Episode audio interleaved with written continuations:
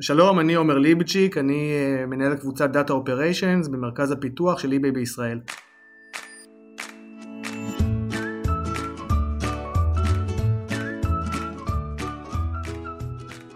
שלום, אני אביגיל, מנהלת שיווק ואקוסיסטם בסמסונג נקסט בתל אביב. היי, אני סימונה ולסקי ואני מנהלת צוות שותפויות אסטרטגיות בחטיבת מוצר של וויקס. והיום אנחנו בפודקאסט מה בתפקיד, שהמטרה שלו היא להנגיש לציבור את התפקידים הלא טכנולוגיים בתעשיית ההייטק, ואיך נראים חיי היומיום של העובדים בהם. אז בוא נתחיל. היי עומר, כיף שאתה איתנו, תודה רבה. אהלן. בוא נתחיל אה, מזה שכולם יודעים מה זה eBay, אז לא ככה נחפור שם, אבל אה, בוא תספר לנו מהו תפקיד ה-Data Operations ומאיפה הוא התפתח. אוקיי, אבל תנו לי אולי לפני התפקיד דקה אחת על המרכז של eBay בישראל, רק כדי שכולם ידעו. המרכז של eBay בישראל זה לא, זה לא אה, אתר ישראלי, המרכז זה מרכז פיתוח שעובד עם כל האתרים של eBay בעולם, ל-eBay יש אתרים אמריקאים וגרמני ואנגלי, כל אחד מנוהל טיפה נפרד, ואנחנו מישראל עובדים עם כולם, לא מנהלים כמעט אה, פעילות עסקית, רק הארדקור אה, הייטק, זה בגדול. פעילות פיתוח בעצם. פעילות פיתוח, אבל אני חושב שמה שכדאי שהציבור ידע, ובגלל זה באתי אליכם מהפודקאסט, זה שפיתוח זה לא דבר אה, מונוליטי, לא כל מי שעוסק בפיתוח הוא מתכנת ולא כל מי שעוסק בפיתוח הוא מהנדס. אה, בעולם של, אה, של האינטרנט ושל מערכות לומדות ובינת מכונה וכל המילים שאולי אפשר לשמוע מחוץ לתעשייה, יש חלק מאוד מאוד גדול שהוא עובד עם הפיתוח, והוא חלק ממנו, אבל הוא לא טכנולוגי הארדקור כמו, לא יודע, מהנדסי תוכנה או וזה מה שהקבוצה שאני מנהל עושה, יש כמה קבוצות כאלו באיביי, אני לא היחיד, ואני אשמח לספר לכם מה אנחנו עושים ואיך זה בכלל קשור לכל התחום הזה שנקרא אה, לימוד מכונה, אלגוריתמיקה, בינה מלאכותית. מהמם, בשביל זה אנחנו פה, שלא נפחד מהמילה אה, מרכזי פיתוח ונבין שיש שם מעבר, ולא רק אה, כן. מהנדסים. אז יאללה, בדיוק. מהו התפקיד שלך ומאיפה הוא התפתח ככה, כי הוא... כן, בואו אני אתן לכם קודם כל רקע התפקיד בכמה מילים. אתם פותחים את העיתון ואתם קוראים שחברת אה, ככה וככה מפתח, מפתחת בינה מלאכותית שיודעת, למשל אנחנו באי-ביי, שיודעת להמליץ לך יותר טוב ממה שאתה חושב על המוצר שהכי מתאים לך. איך, ה, איך הדבר הזה קורה? מי הוא אותו, אותו אה, מוח אנושי מבריק שיודע לייצר מוח מלאכותי, שיודע יותר טוב מהמוח האנושי מה הוא רוצה. אה, מאחורי המילים האלו כמו בינה מלאכותית יש איזושהי מידה מסוימת של אה, אה, לא נגיד הונאה אבל אשליה כי המחשב הוא חסר בינה. המחשב יודע לשחזר יותר מהר ושוב פעם ושוב פעם ושוב פעם דברים שבני אדם יודעים והתפקיד של חברות גדולות הוא לאסוף הרבה מידע ולהנגיש אותו בצורה כזאת שהאלגוריתם ידע להציע אותו ללקוחות מאוד מאוד מהר יותר מהר מאשר אם היה לנו נגיד מרכז טלפוני שבו אנשים מתקשרים ואומרים לי עומר אני רוצה מזרן, מה אתה ממליץ לי? והייתי שואל אותו כמה שאלות, אה, מה, מה הגיל שלך, מה המשקל שלך, אתה ראשון על הגב או על הבטן, כמו שאתם מרגישות, אני קניתי מזרן בשבוע שעבר. אה, והייתי עונה לו, והייתי אומר, תשמע, ויש לי אז עשרה מזרנים, ואתה צריך קשיח, וככה אני מסנן וממליץ לו. זה מה שאתה עושה בחנות, ואם אתה עושה את זה בפלטפורמה כמו eBay, שמשרתת אה, כמה מאות מיליונים של לקוחות כל יום, ויש בה מיליארדי מוצרים, אז אתה לא יכול להחזיק בן אדם שיענה לכל שיחת טלפון, אתה צריך רובוט שיעשה את זה, אבל מאיפה הרובוט יודע אה, להמליץ לאביגיל על מזרון אה, קשיח? ואיפה הוא בכלל יודע שתכונה של אה, קשיחות או קשיות זה תכונה שאנשים מתעניינים כשהם באים לקנות מזרן. אז הוא לא יודע את זה, ומישהו בתוך הארגון צריך להיות הבן אדם הזה, או הקבוצה של האנשים, שעושה את המחקר, ובונה מעין תסריט שאומר אם מישהו מתקשר ושואל על מזרן אני אדע לשאול אותו קשה לא קשה, מה הגודל של המזרן, מאיזה חומרים, מי היצרן ועוד כמה שאלות כאלו ואז להגיד לו מי מהפריטים שאנחנו מציעים במכירה בעצם עונה על, על השאלות האלו. אז האנשים האלו שמתעסקים בלאפיין את המידע, להבנות אותו, בכלל להחליט איזה מידע אוספים, איזה מידע מציגים, האנשים האלו באי-ביי נקראים אנשי Data Operations, בחברות אחרות יכול להיות שזה שם טיפה שונה. אז אתה יכול לתת אה, דוגמה לפרויקט כזה שעשיתם ואיך הוא, ואיך הוא היה נראה? מה, מה עשה איש הדאטה אופריישנס בתהליך הזה? כן, בואו אני, אני אספר לכם אה, בדקה על עצמי, איך הגעתי לתפקיד, מכיוון שאנחנו פה מנסים למשוך אנשים שהם לא טכנולוגיים אה, לבוא לתפקידים האלו. אני למדתי אה, לתואר ראשון ותואר שני אה, בתוכניות לחקר המוח, זה תחום מאוד אקדמי, אין לו תעשייה מסונפת עד היום, וכשסיימתי את הלימודים והחלטתי שאני לא רוצה להמשיך באוניברסיטה, חיפשתי עבודה. אני במקרה מדבר גרמנית, עניתי למודעה של מחפשים בן אדם שיודע את השפה, וככה הגעתי לאי-ביי. מה היה הפרויקט שנתנו לי באי-ביי? אי-ביי רצו ליצור קטלוג של מקסחות דשא בשביל האתר הגרמני. ולא סתם מקסחות דשא, מקסחות דשא שיושבים עליהן. זאת אומרת, אנחנו פה בישראל, מדינה צחיחה וקטנה, אבל מעבר לים יש בתים גדולים עם מדשאות גדולות ואנשים לא מכסחים את הדשא עם המכסחות שדוחפים, הם צריכים לשבת כמו על טרקטור כזה ולנסוע בחצר שלהם. אז זה מה שאמרו, eBay אמרו אנחנו צריכים כזה קטלוג, זה מאוד מאוד פופולרי בגרמניה המכסחות דשא האלו. קח רשימה של מכסחות דשא שאנשים מנס... אומרים לנו שמנסים למכור באיביי ותבין איזה אינפורמציה יש שם ושחשוב לשמור ואני נכנסתי לליסטינג הראשון, ליסטינג זה באי-ביי הצעת מכירה, הדף הזה שאתה קונה ממנו, והסתכלתי וראיתי שהבן אדם כותב, אני מוכר מקסחת דשא של טורו, יש לי אה, מנוע ככה וכך ואט, זה עובד על בנזין, הרוחב הלהבים הוא כזה וכזה, אמרתי לעצמי יפה, רשמתי לי בצד, אחרי זה באקסל, אחרי זה הלכתי לאחד הבא, והאחד הבא והאחד הבא והאחד הבא, וככה בעצם אספתי המון המון אה, שתי רמות של אינפורמציה. כל המאפיינים כן. של המוצר, אוקיי. בדיוק, קודם כל רשימת המאפיינים, זאת אומרת אמרתי מה הם משתמשים האנשים שמוכרים, איך הם מתארים, עם איזה מילים הם מתארים את המוצר שלהם, איזה שדות אינפורמציה חשוב להם לדעת. אה, ואתה יכול לראות שיש אנשים שהם נורא מפרטים, יש אנשים שפחות מפרטים, אה, יש אנשים שזה, אבל בסופו של דבר אתה מוצא מה המכנה המשותף, אתה אומר אוקיי, אתה לא יכול לקנות מקסחת דשא בלי לדעת מי היצרן, ונגיד אה, מה מקור האנרגיה שהיא עובדת לפיו. כמו שאתה לא יכול לקנות מזרון, פשוט בלתי אפשרי לקנות מזרון בלי לדעת מה המידה שלו, זה מידע שהוא פשוט אה, הכרחי לקנייה. באי-ביי יש איזושהי מילה שאני גם כן לא יודע כמה היא משותפת לעוד חברות, זה נקרא אה, PLG, Purchase Level Granularity, בעצם האינפורמציה שאני צריך לאסוף בשביל לקבל החלטה על הקנייה, כי בלי המידע הזה פשוט אי אפשר לדעת מה אתה קונה. וככה אני בעצם בניתי קודם כל מה הם השדות של ה-PLG, ה-Purchase Level במקסי חודש, ואז התחלתי גם למלא את זה, כי עשינו את זה בעבודה ידנית, זה היה פרויקט יחסית קטן. היום, לרבות השנים, אני עושה פרויקטים דומים יחסית, אבל אני מנהל מאות אנשים, כי היא באיזה חברה עצומה, אז יש לי צוות של אה, קרוב ל-200 איש בהודו ובמזרח אירופה, שאוספים את המידע הזה וגם עוזרים להגדיר מה בעצם המידע שצריך וגם פשוט ממלאים עוד ועוד מוצרים כאלו. אז אספת את המידע הזה על מכסחת הדשא ואז מה קורה עם המידע הזה? מה, איך, איך, איך נעשה בו שימוש? כמו כל ארגון גדול, יש, זה כמו גוף, יש איברים. אז אני, הצוות הראשון שאני עבדתי בו היה צוות שנקרא אז Catalog Intelligence, האינטליגנציה של הקטלוג, וזה היה המקום שבו הגדרנו מה שקוראים לו בתעשייה metadata. זאת אומרת רק איזה שדות אני צריך לאסוף. אחרי זה זה עובר כמו בפס ייצור את הכנה הבאה, שבה היה צוות אחר שנקרא צוות אה, מוצרים, שהלך ועשה, חיפש למלא את השדות האלו בשביל כל מוצר ומוצר. איך הם עשו את זה? בשיטות שהיו יחסית אז פרימיטיביות, פשוט מעסיקים, כמו שאמרתי, מאות אנשים שנכנסים לאתרים של יצרני מקסחות דשא, אתרים של יצרני מזרנים, אתרים של אה, כמובן אלקטרוניקה, פשוט מעתיקים את האינפורמציה הזאת, אה, או ידנית או עם כל מיני זחלנים, אל תוך הטפסים שהגדרנו מראש, ואז זה יושב באיזה database ב eBay, אה, זה כבר החלק היותר טכנולוגי, כי את המידע הזה צריך להציף לקונים, זה כבר החלק שמהנדסי, אה, מהנדסי תוכנה עושים, אנחנו מתעסקים, כמו שאמרתי, ב data, לכן גם הכינוי data operations. לאן התקדמת משם? זאת אומרת, אוקיי, אז התחלת את זה ככה, ואז מה באמת היה, כאילו, אז, אז מה אתה עושה היום? כאילו, מה, מה קורה מה, בשלב הבא?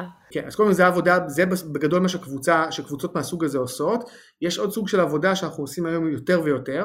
זאת אומרת, אנחנו מנסים ללמד מכונות לעשות את זה, ואז אנחנו בעצם, אם אתם קוראים על אה, לימוד מכונה, לימוד מכונה צריך כל הזמן שילמדו את המכונה. ללמד את המכונה זה בעצם אומר לקחת עוד דוגמאות שהיא לא הכירה קודם, שבן אדם יתייג אותם ידנית ונגיד יקבל כותרת של אה, מכירה ב eBay, נגיד אייפון 5, 120 ג'יגה בייט כחול, לא יודע מה, ושבן אדם יגיד הנה ג'יגה בייט זה ה capacity, אמרנו שאנחנו צריכים לאסוף 16 זה ה capacity, Apple זה היצרן, אייפון 5 זה המודל, אם נתייג מספיק כאלו, בסוף המכונה תדע לעשות את זה אוטומטית כל פעם שהיא תראה את זה ותראה את זה ותראה את זה, אז אם אנחנו עושים נגיד 100 דוגמאות, אחרי זה המחשב יכול לשכפל את זה עוד מיליון פעם, אבל הוא צריך את המאה דוגמאות הראשונות. זה, זה נשמע, סליחה על השימוש בביטוי, קצת עבודת נמלים. מה פה, ה, מה פה האתגר? זאת אומרת, למה, למה אתה צריך בוגר תואר שני במדעי המוח? למה אפשר לצורך העניין לתת לתלמידי תיכון לעשות דבר כזה? אה, לכל מיני הודים, פיליפינים, שזה אני יודעת הרבה פעמים עושים. מה... שאלה, שאלה, שאלה מצוינת. אז קודם כל, אה, וזה נכון אני חושב להמון דברים בהייטק, מה שמשנה זה ה scale. אם הייתי צריך לעשות את זה לחנות, שכל, לפיצוצייה שכל מה שיש בה זה חמש סוגי חטיפים וארבע סוגי משקאות, זה באמת היה מיותר לגמרי. כשאתה מגיע לעבוד בחברה כמו eBay, שיש לה כמו שאמרתי מאות מיליוני משתמשים, עשרות מיליוני מוכרים שונים, וכרגע קרוב למיליארד מוצרים ייחודיים שנמכרים בפלטפורמה, וכל אחד במאות אלפי ומאות עותקים, אתה לא יכול אה, לגלות את, הפרט, את האינפורמציה הזאת בלי לעבור לשיטות שהן יותר מתוחכמות. אז השיטה הכי בסיסית כמו שאמרת ובצדק זה לקחת כוח אדם שהוא יחסית זול אבל מספיק אינטליגנטי בשביל לקרוא באנגלית או בשפה הרלוונטית ופשוט לאסוף אינפורמציה אבל פה במאמר מוסגר שתדעו אתם בטח מכירים יש אנשים שיש להם את זה זאת אומרת שפשוט פותחים את האינטרנט ויודעים למצוא מידע ומתמצאים ונכנסים וזה מסקרן אותם ויש אנשים שלא מסוגלים לעשות את זה, זה פשוט אה, מבנה מנטלי אחר, לא יודע, לא מעניין אותם, לא כיף להם ולכן זה לא שאתה יכול למצוא כל בן אדם שיעשה כזה סוג של עבודה, אבל זה נכון שיש לא מעט אנשים כאלו ולכן אנחנו מחזיקים באמת אה, צוותים גדולים במקומות יותר זולים כמו אה, הודו ומזרח אירופה והעבודה שלנו בישראל מתמצאת בניהול המשימות, שזה אומר אה, לא שונה מכל חברה אחרת שיש לה הרבה כוח אדם, להגדיר מי עובד על מה, לקבוע לוחות זמנים, לאסוף את האינפורמציה הזאת, לבקש דיווחים, להחליט מה המדדים שחשובים לנו, למשל קצב העבודה והדיוק, ואז למדוד אותם על זה ולציין תוכניות שיפור, לקבוע guidelines, כללים, איך עושים את זה. אה, נתתי ממש על קצה המזלג דוגמה למשהו שאנחנו עושים, שזה לאסוף מידע, אנחנו עושים המון פרויקטים אחרים, יש לנו אלגוריתמים למשל שיודעים להגיד האם שני מוצרים הם דומים או שונים. אז אנחנו מנסים ללמד רובוט לעשות את זה, אבל עדיין צריך לעשות, כמו שאמרתי, את התיוג שהרובוט ילמד, יש דברים שהם יותר מתוחכמים מסתם להגיד אוקיי בוא נראה מכסחת דשא, אה, Toro, להבים 15 אינץ', יאללה. אז בעצם אתה אומר שמה שאנשים עושים אה, פה זה בעיקר את הניהול של אופן התיוג וחשיבה על איך להבנות את, ה, את הסיפור הזה, אם אני ככה מנסה לסכם את זה. כן. לאיזה אנשים מתאים תפקיד כזה? כלומר, מה כן חשוב אז מבחינת ניסיון, הרקע, אה, מיומנויות שונות, כאילו אני משערת ש... לא יודעת, מדעי המוח זה לא חובה, כלומר כן מגיעים ממקומות שונים, אז כן חשוב לי שתגיד מה חשוב כן, לך. קודם כל חשוב לי אה, להמליץ לכל השומעים לא ללמוד מדעי המוח, מסלול לימודים שקשה להתקבל אליו, הוא מעיק, קשה, מאוד מעניין, אבל בסופו אין פרנסה, אה, ואם יכולתם ללמוד את זה, יכולתם ללמוד כל דבר, אז אה, אל, אם אתם מספיק צעירים ומקשיבים לבלוג, לפודקאסט, לא. אמ, שאלת שאלה טובה, ובוא, והיא קשורה למה שכבר אמרתי. אז קודם כל, יש את העניין באמת של האופי. יש אנשים שהם סקרנים, חובבי מידע, אה, שום דבר לא משעמם אותם וכל דבר מעניין אותם, ואנשים כאלו ישגשגו ויפרחו בכזה סביבת עבודה, כי יום אחד אנחנו צריכים באמת אה, לעבוד על אה, מכסחות דשא, ויום אחד על טלפונים, ויום אחד על ציוד דייג, ויום אחד על מזרנים, זה eBay, זה, זה העולם כולו נמכר ב eBay. יש גם עולם שלם של collectibles, שיש אנשים שהוא פשוט מסעיר אותם מאוד, לא יודע, קלפי אספנות, ספרים ישנים, דיסקים, תקליטים, אז אנחנו נוגעים בהמון המון דברים, זה מאוד מעניין ונחמד למי שיש לו את האופי הסקרן האספני הזה. הדבר השני שחשוב לזכור, זה שכמו שאמרתי, מדובר ב scale מאוד גבוה, אנחנו, לכן הכלים שאנחנו עובדים איתם, למרות שקל לי מאוד להסביר מה אנחנו עושים בעיקרון, המידע יושב ב database ים של אה, מיליוני ומיליארדי שורות, אתה לא יכול לשלוף מידע מכזה database אה, פשוט באקסל, זה האקסל לא תומך בזה, אנחנו עושים נגיד אה, בקרת איכות על העובדים שלנו דרך אקסל, כי אנחנו עושים איזו דגימה ובודקים ככה לראות מה קורה, אבל הנתונים שאני מתייחס אליהם הם יושבים במאגרי מידע של מיליארדי שורות, אם אתה לא יכול לשלוף אותם בעזרת SQL לפחות, אז אתה לא יכול להסתכל תשובה. רגע, SQL למי שלא מכיר, וכבר דיברנו על זה אה. בפרקים אה, קודמים, זה אה, בעצם שפה שמאפשרת לך לתקשר עם, עם database, עם מאגר מידע. כן. רק רציתי לעשות את ה disclaimer. אז רגע, נכון. מה, מה באמת התוכנות, איזה עוד דברים? זאת אומרת, יש לך את, את, את, את ה database ים האלה, יש עוד איזה שהם תוכנות שאנשים צריכים להתעסק איתם? קודם כל, וזה גם מסר חשוב לכל המאזינים הצעירים, שני הדברים שהבן אדם צריך הכי הכי חשוב בחיים זה Excel ולדעת טוב אנגלית. זה כבר משהו שבלעדיו אין לכם מה לחפש בהייטק בגלל שהחברות הן בינלאומיות וצריך אנגלית וה, וה Excel הוא, ה... לא יודע איך לקרוא לזה, כמו, כמו מזלג לארוחה, Excel להייטק. ו... אז זה אחד. וזה הרמה הבסיסית. עכשיו SQL זה עולם ומלואו, יש אנשים שמתמקצעים בזה שנים ונהיים מפתחי SQL ויודעים לכתוב dashboard ים ויודעים לעשות שאילתות מאוד מאוד מאוד מתוחכמות והם הולכים לכיוון של data scientist ים ומאיפה שאנחנו מתחילים בתפקיד שלי בהחלט יש אנשים שהתמקצעו בתחום היותר טכני של כתיבת שאילתות ואנליזות ומהתפקיד של Data Operations Manager הפכו להיות אנליסטים ו data scientist ים או data engineers, אני מכיר לא מעט כאלו וזה בהחלט קרש קפיצה טובה מהבחינה הזאתי, משרת entry level לא רעה לבן אדם שהוא אה, עם אוריינטציה אך בלי ההשכלה.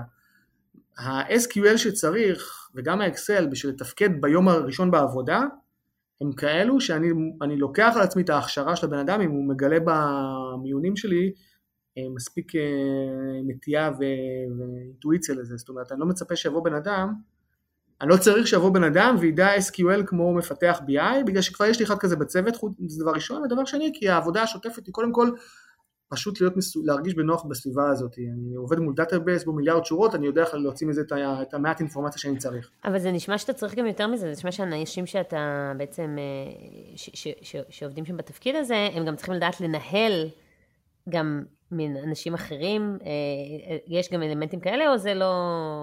כן, יש כל מיני תתי התמחויות בתחום, אני, מכיוון שעשינו סקירה של מה שאנחנו עושים, בואו נדבר על חברי הצוות. אז כמו שאמרתי, יש לנו בצוות אנשים ש...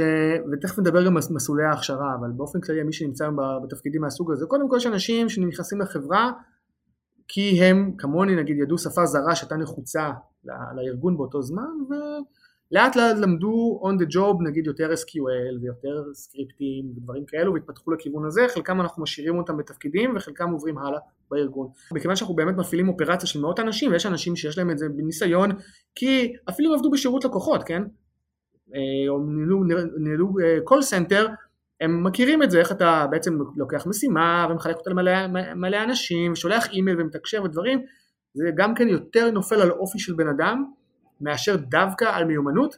יש אנשים כאלו, אולי אתם כאלו, אה, אני כזה, יש אנשים שיש להם את זה טבעי, יש אנשים שיכולים ללמוד, זה באמת חלק מהעבודה, ויש אנשים שאומרים וואלה לא מתאים לי להתקשר להודו ולשאול את אה, סורש מה עם הקובץ, לא, ב, לא בראש שלי, אבל מוצאים להם דברים אחרים לעשות. עומר, אה, אנחנו נשמח שתספר לנו קצת באמת איפה רואים עוד תפקידים כאלו, באיזה סוג של חברות, אתה יודע, אם יש איזה אה, דברים מסוימים או, או שצריך לשים לב אליהם. כן, אז uh, התחלנו את השיחה, עוד לפני, אני לא יודע אם זה הוקלט, שבעצם אני לא יודע איך נקרא התפקיד הזה דווקא בחברות אחרות, אבל אני בטוח שהוא קיים, ואני אגיד לכם למה, בגלל שכל ארגון שמגיע לסדר גודל מסוים של נתונים, שחוצה את טווח האקסל, שזה בערך 200 אלף שורות.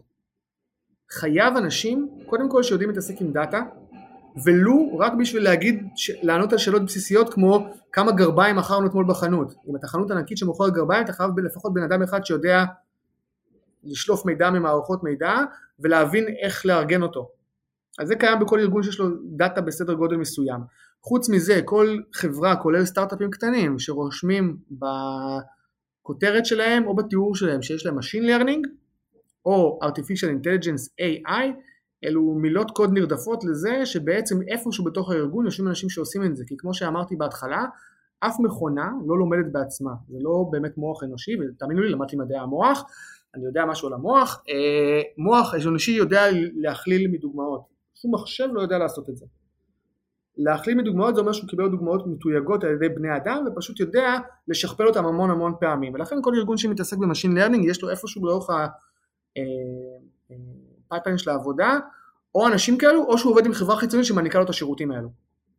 אז, אז אם אני שנייה מסכמת את זה, אם אני מסתכלת על חברות שיש בהן הרבה מידע שהוא מידע ויזואלי, תמונות, סרטוני וידאו, אה, או מידע שהוא טקסטואלי רב גם כן, של, של הוא סורק הרבה מידע וצריך להבין ממנו תובנות, בעצם אנחנו נצפה לראות אנשים שעושים אה, בעצם את ה data tagging, ומעל האנשים האלה בעצם ינהלו אותם אנשים שיעשו איזשהו סוג של data operation לסיפור הזה. סבבה, בסדר. תגיד, עומר, תחת איזה מחלקה התפקיד הזה יושב, וגם נשמע שאתה עובד, דיברת על מלא הודים, מלא מזרח אירופה, אני מנסה להבין מה, מה הממשקים העיקריים, חוץ מטבלאות אינסופיות של דאטה, ו-SQL וזה, מול מי עובדים? אנשים. שאלה מצוינת, שאלה מצוינת. אני גם אה, אה, אה, אפתח ואגיד, אני איש של קורפורייט, eBay תאגיד בינלאומי עצום, לא יודע איך זה בסטארט-אפים, כי שם הרבה אנשים מחזיקים כובעים שונים. בחברות גדולות, שזה החברות שבעיקר עושות את זה, אני עובד בממשקים, או אנשים שכמותי עובדים בממשקים מול מהנדסי תוכנה שבונים את המערכות שעליהם הדאטה יושב, זאת אומרת בונים את התשתית של הדאטאבייסים, חוקרים, אנשי ריסרצ' שכותבים אלגוריתמים של בינה מלאכותית, בינה מלאכותית זה אומר, אני מזכיר לכם, אם סימונה אוהבת קומדיה אפלה רומנטית, אז ניתן לה עוד קומדיה אפלה רומנטית, זה ה... לא, שלא תחשבו שבינה מלאכותית הגיעה הרבה יותר רחוק מזה, אבל הם כותבים את האלגוריתמים האלו, אז צוותי ריסרצ' אני עובד מול uh, מנהלי מוצר כמובן, כמו כל ארגון יש מנהלי מוצר שמחליטים נגיד על מה עובד המהנדס ועל מה עובד החוקר או על מה אני עובד, מנהלי תוכניות, כי ארגונים גדולים צריכים שמישהו ינהל. אגב, מהתפקיד של Data Operations, בין שיש גם הרבה אנשים שהגיעו לתפקידי ניהול פרויקט, כי מתוך כל ההתעסקות במול הטבלאות, למול ההודים, למול המנהל שלי שמשגע אותי, כבר למדו איך כאילו לנהל פרויקט. וזה נכון לכל ארגון. אה, וכמובן, אני עובד מול ספקים חיצוניים, גם ברמת העובדים הפשוטים וגם המנהלים שלהם. אה, אתמול חתמנו על חוזה עם איזשהו ספק חדש, אני לא אגיד איפה, אבל ארץ אחרת, דווקא לא הודו, במזרח אירופה, ואז פגשנו את האנשים שם, צריך לדבר איתם, להחליט מה עושים, לבנות את הממשקים, זה קצת עבודה שלי בתור מנהל, אבל בעצם יש לי עובדת שעשתה את זה ביחד איתי, כי הייתי אחראית לקשר הזה. אז אתה אומר שיש פה בעצם הרבה ממשקים, זה לא רק, אז מעבר למה שאמרת בהתחלה, אהבת דאטה וזה, אתה כן צריך להיות מסוגל אה, לנהל תקשורת, אה, חוצת אה, ארגון עם סוגים שונים של אנשים. כן, אני אחזור על מה שאמרתי, זה נכון לארגונים גדולים, אני לא יודע איך זה בסטארט-אפים, כי אני לא מכיר כל כך, שם אני מתאר לעצמי שחייב להיות באינטראקציה כל הזמן, כי כל בן אדם מחזיק כמה כובעים, אבל בטח שבארגון כמו eBay ודומיו, אף אחד הוא לא נוד מבודד, כולם צריכים לעבוד עם כולם, יש השפעה. מה, מה, אתה, מה אתה אוהב בתפקיד שלך? בתפקיד שלך, או מה אהבת, זאת אומרת, עכשיו אתה מנהל יחסית בכיר, בוא, בוא נגיד, אז מי, ש, מי שמתחתיך, ממה מה, מה האהבה שלהם, מה, מה הם נהנים, מעבר לזה שדיברנו על הדאטה, סבבה, אבל כאילו, מה, הייחודיות ספציפית לתפקיד הזה? כן, אה, זו שאלה טובה, אז כמו שאמרתי כבר קודם, זה מאוד עניין של אופי, אני הגעתי לזה די בהקראה בגלל השפה, ואני אה, באמת, אני הייתי יושב וקורא על מקסחות דשא, וזו דוגמה אמיתית, אני לא ממציא אותה, והיה לי פשוט כיף, אתם לא תאמינו כמה אתה פשוט גיק של דאטה. כן, אז אתה, גיל, גיל, אני גיליתי את זה על עצמי תוך כדי העבודה, כי היה פרויקט של מקסחות דשא, אחרי זה לא סיפרתי, הפרויקט שאחרי זה היה מקדחות, עכשיו זה תחומים, איזשהו ממשק מסוים, יש חלקים מסתובבים, אבל uh, אני, תראה, זה לא שיאמם אותי, וזה לא שיאמם אותי, ועשיתי אחרי זה מפוחים, מפוחי שלג, ומגזינים, ואני מחפש את הדברים האקזוטיים בכוונה. זה משנה לך אם אתה עושה מכסחות דשא או עושה אה, בושם לאישה? זה כאילו שמבחינתך זה סיים סיים. שאלה מצוינת גם כן. לי באופן אישי, עומר, אה, בזמנו גיליתי שאני מסוג האנשים המוזרים האלו שפשוט לא מצליחים להשתעמם, פשוט פשוט נותנים לקרוא וללמוד ומישהו אומר לי תעשה את זה, זה פשוט היה לי כיף ואני מכיר עוד לא מעט אנשים כאלו, כי מן הסתם הם אלו שמשגשגים בתחום. אני רוצה אה, שנייה להתחבר לשאלה של אביגיל, של אה, מה אתה אוהב בתפקיד, ולשאול דווקא מה הקושי או החיסרון בתפקיד הזה. ספציפית בתפקיד הזה, הקושי העיקרי הוא שאתה בא מעמדה, אה, כמו שהפודקאסט הזה מדבר, לא הייטקית, אתה כאילו איש תוכן, אתה כאילו אמור לדעת דאטה ולהבין בתוכן. בעולם ההיררכי הלא מפורש של ההייטק, אתה, אתה כאילו נחשב פחות מהמפתחים. לא אתה הבן אדם, המחלקה שלך. ואז הרבה פעמים אם אתה נגיד מאוד פאשונט על איזה משהו, אתה יש לך החלטה שאתה מבין שהיא הנכונה לארגון, סתם כי אתה נמצא שם, ואתה נכנס לדיון ואתה רואה, ואתה יכול לקבל את התחושה שבגלל שאתה בא מהאופריישנס, כאילו מהמילה שלך פחות נחשבת, כי אתה לא בא מה, כאילו מההארד קור של, של הפיתוח, אז זה למי שחשוב להיות משפיען, זה יותר נכון בתפקידים שלי כבר הניהוליים, כן? אני לא חושב שהאנשים הרגילים, העובדים הרגילים זה כל כך מפריע להם, אבל זה בהחלט חיסרון. אני גם לא יודע מה... מה, שלא מסתכלים, זאת אומרת, אתה כאילו פחות נחשב כאילו כמשפיען, לוקחים את... שהאימפקט הוא כנראה יותר קטן, או יותר קשה להוכיח. קשה להגיד, כן, בגלל שאם החברה, כן. שאם החברה עכשיו יש לה פרויקט, והפרויקט הזה הוא מתוקצב נגיד ב-100 מיליון דולר, ומתוכו 90 מיליון זה הפיתוח ו-10 מיליון זה האופרציה, ואתה בא ואומר צריך שינויים, אז כאילו אומרים לך, אוקיי, מה תסתדר. או קח עוד מיליון דולר, תעזוב אותי בשקט, ולא נגיד, נקשיב למילה שלך. אבל שוב אני אומר, זה יותר ברמות הניהוליות, וזה קשור יותר למבנים ארגוניים, זה גם לא מחויב המציאות, וזה גם כמובן מאוד נופל וקם על הבן אדם, אתם כן, כן. אני, אני רוצה שנייה לשאול, למרות שקצת דיברת על זה, אבל אולי קצת בצורה יותר מסודרת, אה, ולאנשים שפח, שבאמת מנסים להבין איך נראה ה-day to day של התפקיד. אני היום עובדת מהבית, אני פותחת את המחשב, ואז, ואז מה אני עושה? זאת אומרת, אנחנו לא מדברים על האנשים שמתייגים את הדאטה, אנחנו מדברים על אנשים שמנהלים את התיוג של הדאטה. אז מה, מה, איך נראה הפלואו של העבודה שלי בעצם? אמ, בוא ניקח תחילת שבוע נגיד, כן, סך הכל אתה פותח את המחשב, יש איזושהי ישיבת צוות, מדברים על מה אנחנו אמורים לעבוד עליו השבוע, יש לנו אה, קובץ משימות או דשבורד, אנחנו מנהלים משימות בג'ירה, מסתכלים ואומרים אוקיי, נגיד החוקר הזה והזה אמור לקבל מאיתנו מידע מתויג ביום רביעי, כדי שהוא, כי הוא צריך, לא יודע מה, לשחרר גרסה חדשה של המודל, ואנחנו בעצם, הבדיקה שלנו מעריכה את האיכות של המודל שלו. המודל שלו הולך להשפיע עכשיו נגיד על, אה, אתם יודעים, 200 אה, מיליון משתמשים באי-ביי, והמטרה היא לראות שהוא לא מראה, הוא לא מרע את המצב ובטח שאולי אפילו משפר, נגיד בתחום של, אה, לא יודע מה, המלצה על מוצר. אז הוא מחכה, כל הארגון מחכה בעצם לאור הירוק, שאנחנו הולכים להגיד מה התוצאות של הדגימה, כדי שהוא יוכל לשחרר את המודל ל production המשתמשים. פה צריך לנהל את הזמן נכון, אם אנחנו יודעים שאנחנו צריכים לעשות את זה ביום רביעי, מה קצב העבודה, כמה אנשים פנויים יש לנו לזה, כי יש עוד משימות שצריך לתעדף ביניהם, אנחנו עושים בעצם מין דיון כזה, שולחים את הדברים לעבודה. עכשיו אם אני אחראי על המשימה הזאת, עכשיו אני העובד, צריך להיות בקשר, בקשר שוטף עם הצוות שלי נגיד בהודו, כי אני יודע שאם ביום רביעי אני צריך להביא תוצאות, אני צריך שביום שלישי יהיו אצלי, אני צריך לעשות להם QA, לראות מה קיבלתי, אולי יש פה שאלות. לפעמים, וזה קורה המון פעמים, וזה דוגמה למה שאמרתי קודם על היררכיה בארגון. אני בא ואומר, התוצאות לא טובות. מצטערים, מדדנו, תייגנו את האלגוריתם שלכם עכשיו, הוא פחות טוב מהקודם. מקרים כאלו לעיתים קרובות, מנהל פיתוח יגיד, לא, אני עשיתי עבודה טובה, הבעיה שהמתייגים שלך תייגו את הדאטה לא נכון. אגב, זה מאוד יכול להיות. לכן אתה חייב להיות מסוגל להכיר טוב את הדאטה, להסביר לו למה אתה עומד מאחורי מה שאתה אומר, או באמת בכלל לא, לא, בכלל לא להגיע למצב שאתה מציף לארגון מידע שהוא שנוי במחלוקת.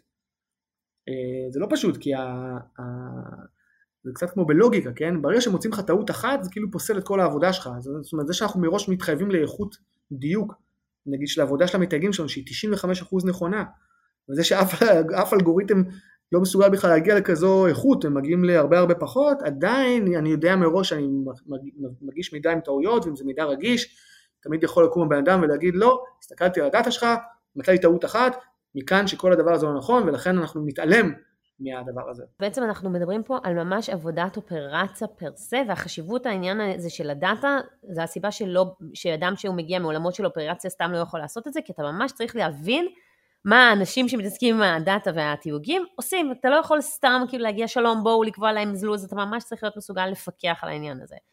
כן, אה, לחלוטין, לחלוטין. קצת אה, דיברנו על אה, כל מה שאתם עושים ביומיום, ובאמת המון דברים, על מה בעצם נמדדים, אם, אני, אם אתה מסתכל על הצוות שלך, אנשים שהם, אה, אתה יודע, יותר ג'וניורים, מה, מה הריוויו, מה, מה אתה מחפש לראות, איך הפרפורמנס שלהם בעצם? זה, שאלה, זה, גם, זה גם שאלה טובה, כי באמת יש אינטראקציה בין ה performance של הבן אדם שעובד אצלי לבין המתייגים שלו, אנחנו מודדים את צוות התיוג למשל על פי כמה הם עשו לשעה ומה אחוז הדיוק. אם אני ה data manager, זה בעצם אני אחראי לדאוג שה, שה-KPI הזה, שהמטריקה הזאת של העובד שלי תהיה נכונה, אז אני לא בא ואני לא אגיד נגיד לעובד שלי או לעובדת שלי אה, איך לעשות את זה, אני, תשמע, אתה אחראי לראות שהצוות שלך השנה עשיתם נגיד עם עשרה אנשים בהודו עשיתם לא יודע מה מיליון שורות, השנה יש לך מיליון מאה אלף, בוא תחשוב איך אתה משפר את זה. עכשיו יש שם הרבה דברים שיכולים לעשות בצד שלנו, לשפר את היעילות של התהליך, לשלוף דברים יותר מדויקים מהדאטאבייס, אה, לחסוך, למצוא דרכים יותר חכמות לעשות QA, זה בצד שלנו, ובצד התפעולי, תשמע, אם אתה, יש לך צוות שאתה מנהל, נגיד שזה 20 אנשים, אתה צריך להיות uh, קשוח, כאילו, אנשים זה אנשים, בטח שעכשיו בקורונה כולם עובדים מהבית. אז... אז, מה, אז מה המדידה? זאת אומרת, המדידה זה איך הביצועים, ממש מדידה של ביצועים? או, אה, טוב, זה נשמע לי, נשמע לי שכן. היית כן, 100 לא, אלף שורות, תעבור ל-150 אלף שורות.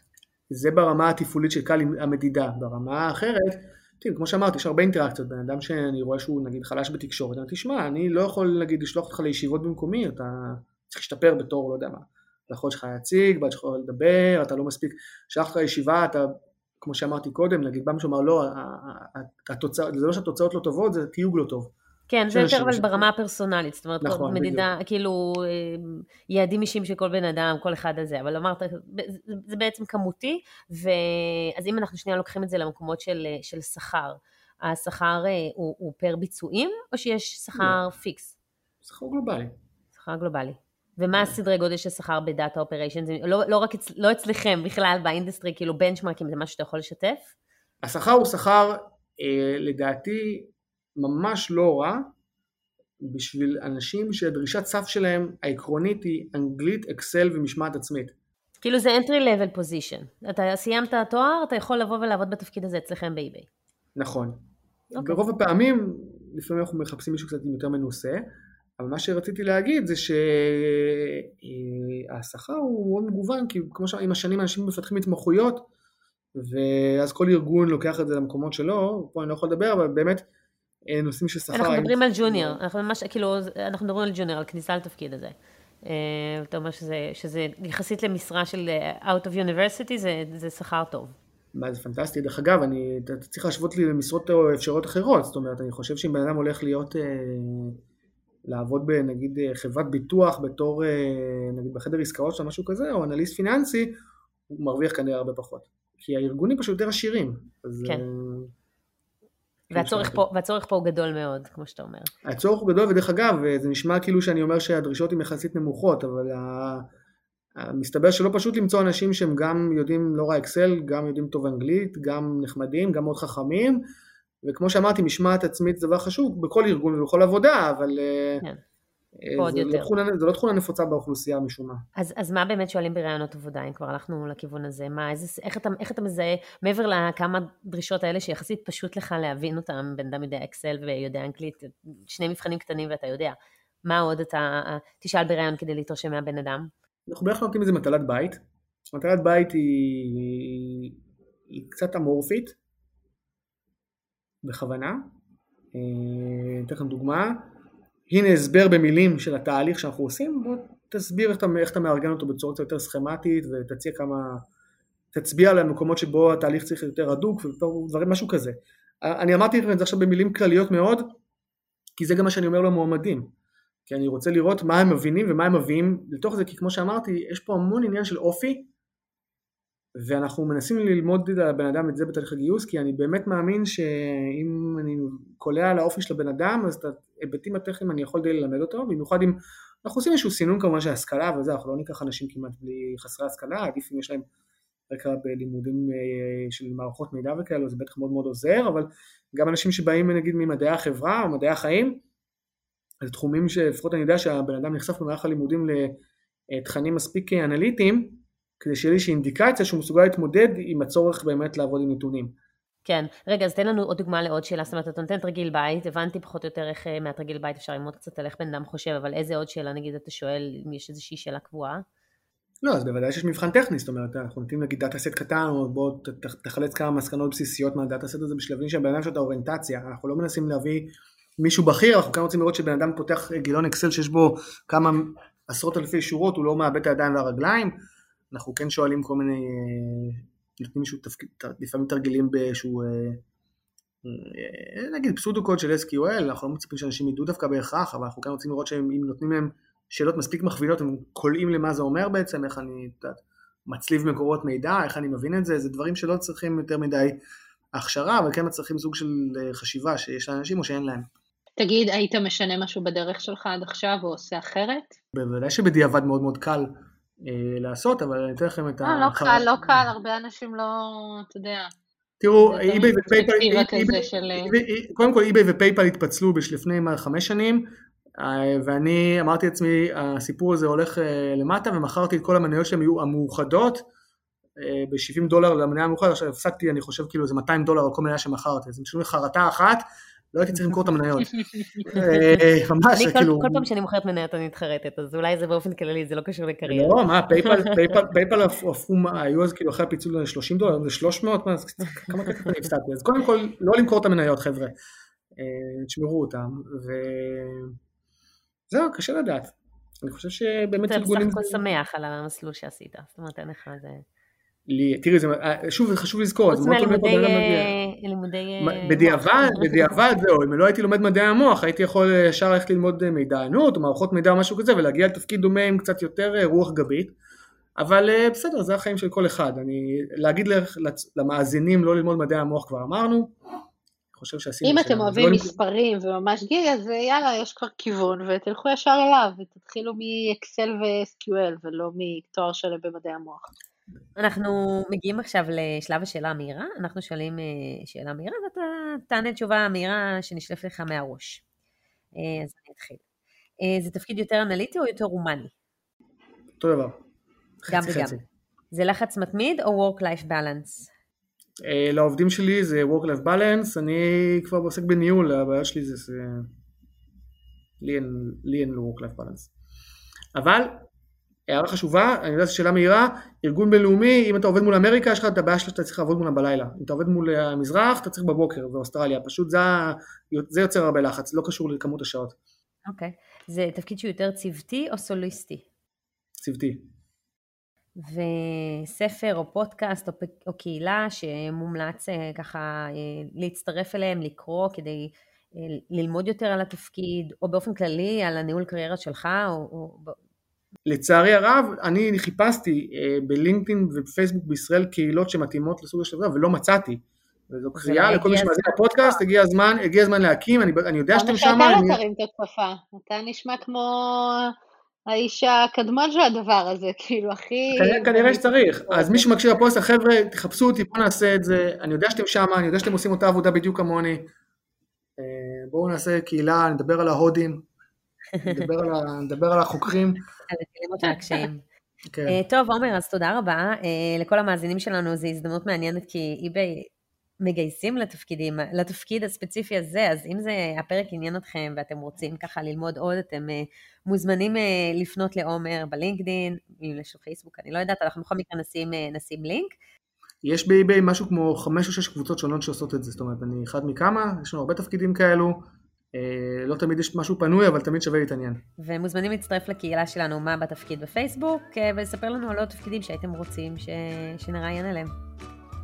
תודה רבה. תודה רבה, עומר. בשמחה רבה.